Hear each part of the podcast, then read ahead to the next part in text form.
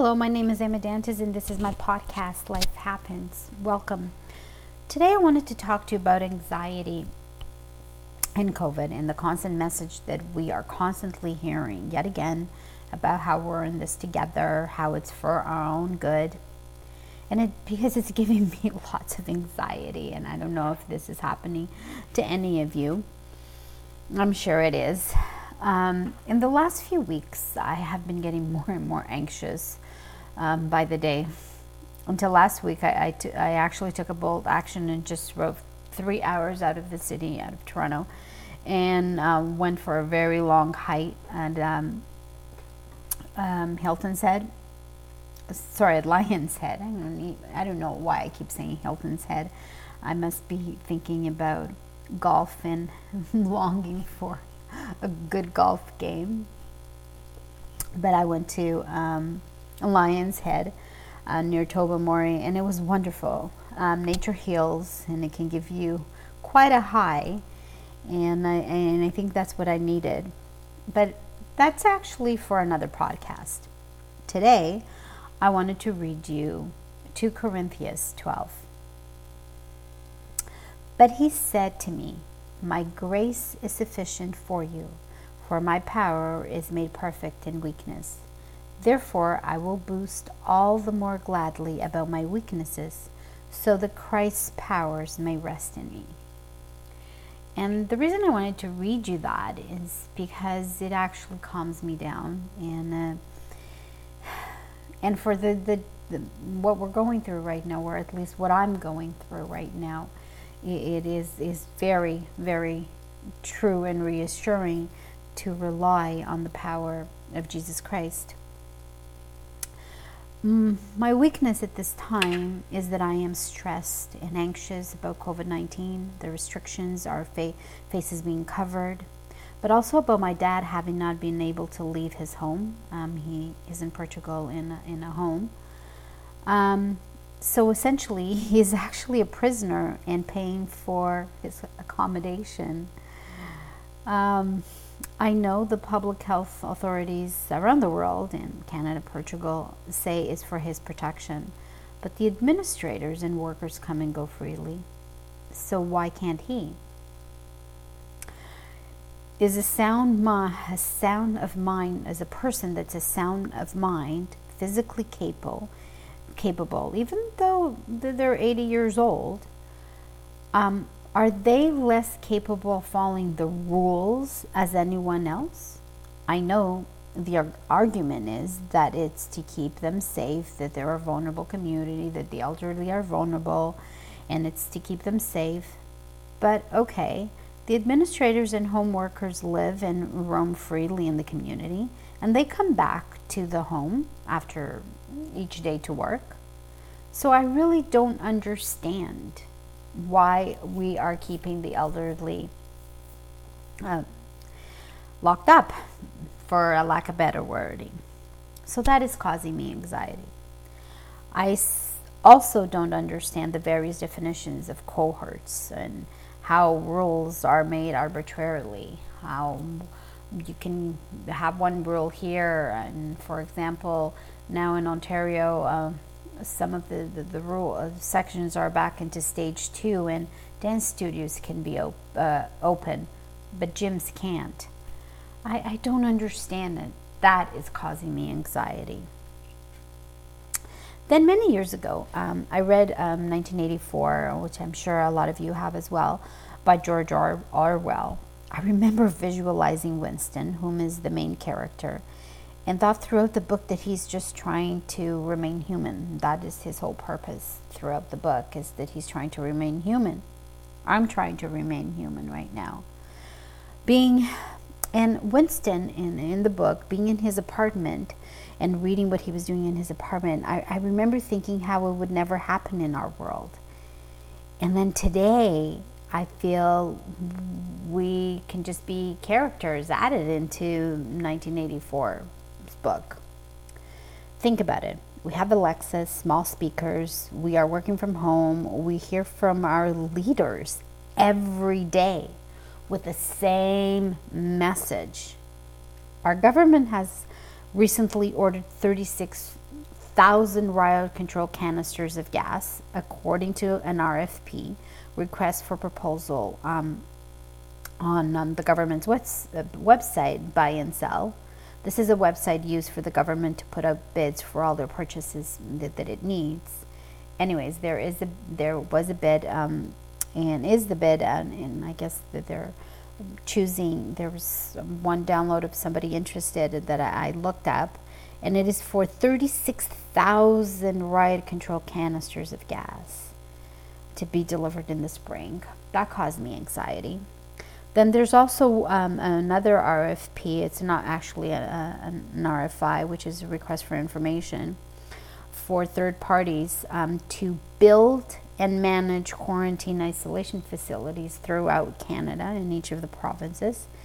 And the RF, RFI states that it's related to COVID 19 and other government related activities as it deems necessary in relation to COVID 19. Uh, so what what are we going to do with the what are the quarantine and isolation sites? It's it's it. So this has caused me anxiety. It's actually freaking me out. But um, I was talking to uh, this other day. I was um, talking to a friend, and um, she said, "Oh, I, have never read uh, George R. Wells, 1984." Um, so I thought, let me give you a, a synopsis of George Orwell's, 1984. Um, and then you may want to read it. It is a really good book. And uh, maybe um, you can be f- as, as freaked out as I am. So, um, Winston Smith, um, the main character, is a member of the Outer Party. He works in the records department in the Ministry of Truth, rewriting and distorting history. Isn't that a little scary about what we're doing with our own statues and everybody's complaining about renaming streets and so forth? It's a little scary, right? But, anyways, here I continue. So, to escape Big Brother's tyranny, uh, at least inside his mind, inside his mind, Winston brings begins a diary which is actually an, act punishable by death. Winston is determined to remain human under inhumane circumstances. Yet, telescreens and are placed everywhere in his home, in his cubicle at work, in the cafeteria where he eats, even in the bathroom stalls. His every move is watched. There is no place that is safe. One day, while at the mandatory two minutes hate, Winston catches the eye of an inner party member, O'Brien, whom he believes to be an ally. He also catches the eye of a dark haired girl from the fiction department, whom he believes is his enemy and wants him destroyed. A few days later, Julia, the dark haired girl whom Winston believes to be against him, secretly hands him a note that reads, I love you. Winston takes uh, pains to meet her, and when they finally do, Julia draws up a complicated plan whereby they can be alone. Alone in the countryside, Winston and Julia make love and begin their allegiance against the party and Big Brother. Winston is able um, to secure a room above a shop where he and Julia can go further romantic, romantic encounters. Julia and um, Winston fall in love, and while they know that they are will someday be caught, they believe that the love and loyalty they feel for each other can never be taken from them, even under the worst circumstances. Eventually, Winston and Julia confess to O'Brien, whom they believe to be a member of the Brotherhood, an underground organization aimed at bringing down the party.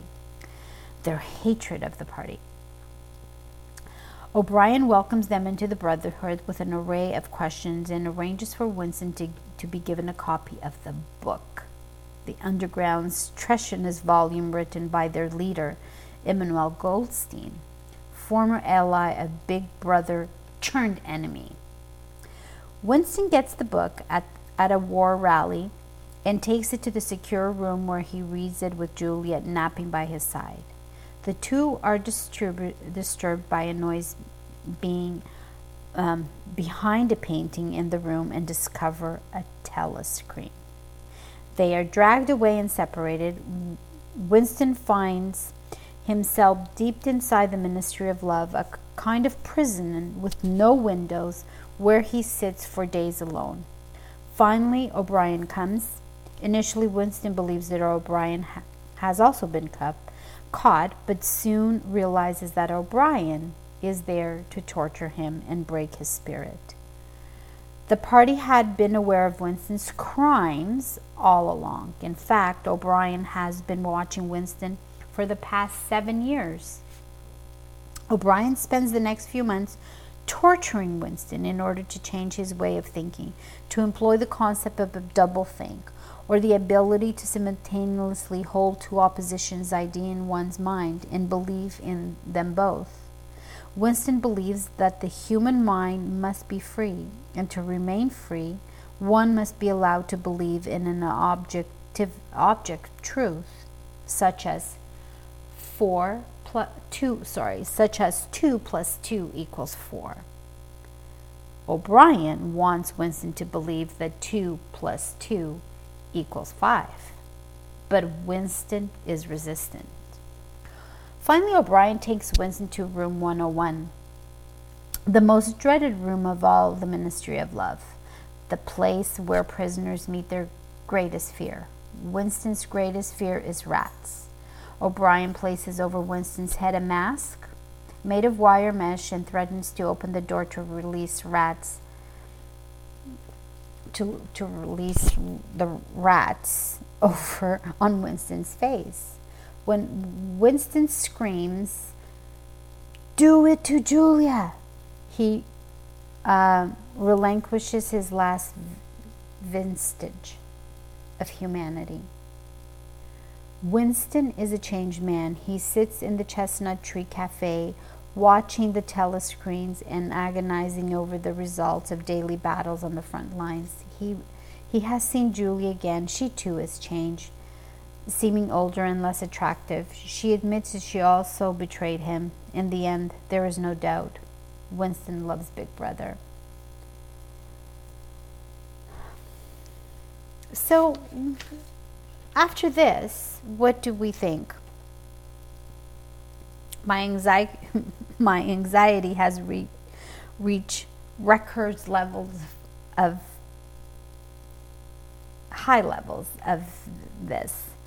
And I'm holding on to Jesus and God because it is in the midst of weakness, of being afraid, that God has always shown his true power, greatness, care, and has always protected and provided for us. So, I go back to Corinthians 2. My grace is sufficient for you, for my power is made perfect in weakness. Therefore, I will boast all the more gladly about my weakness, so that Christ's power may rest in me. Amen.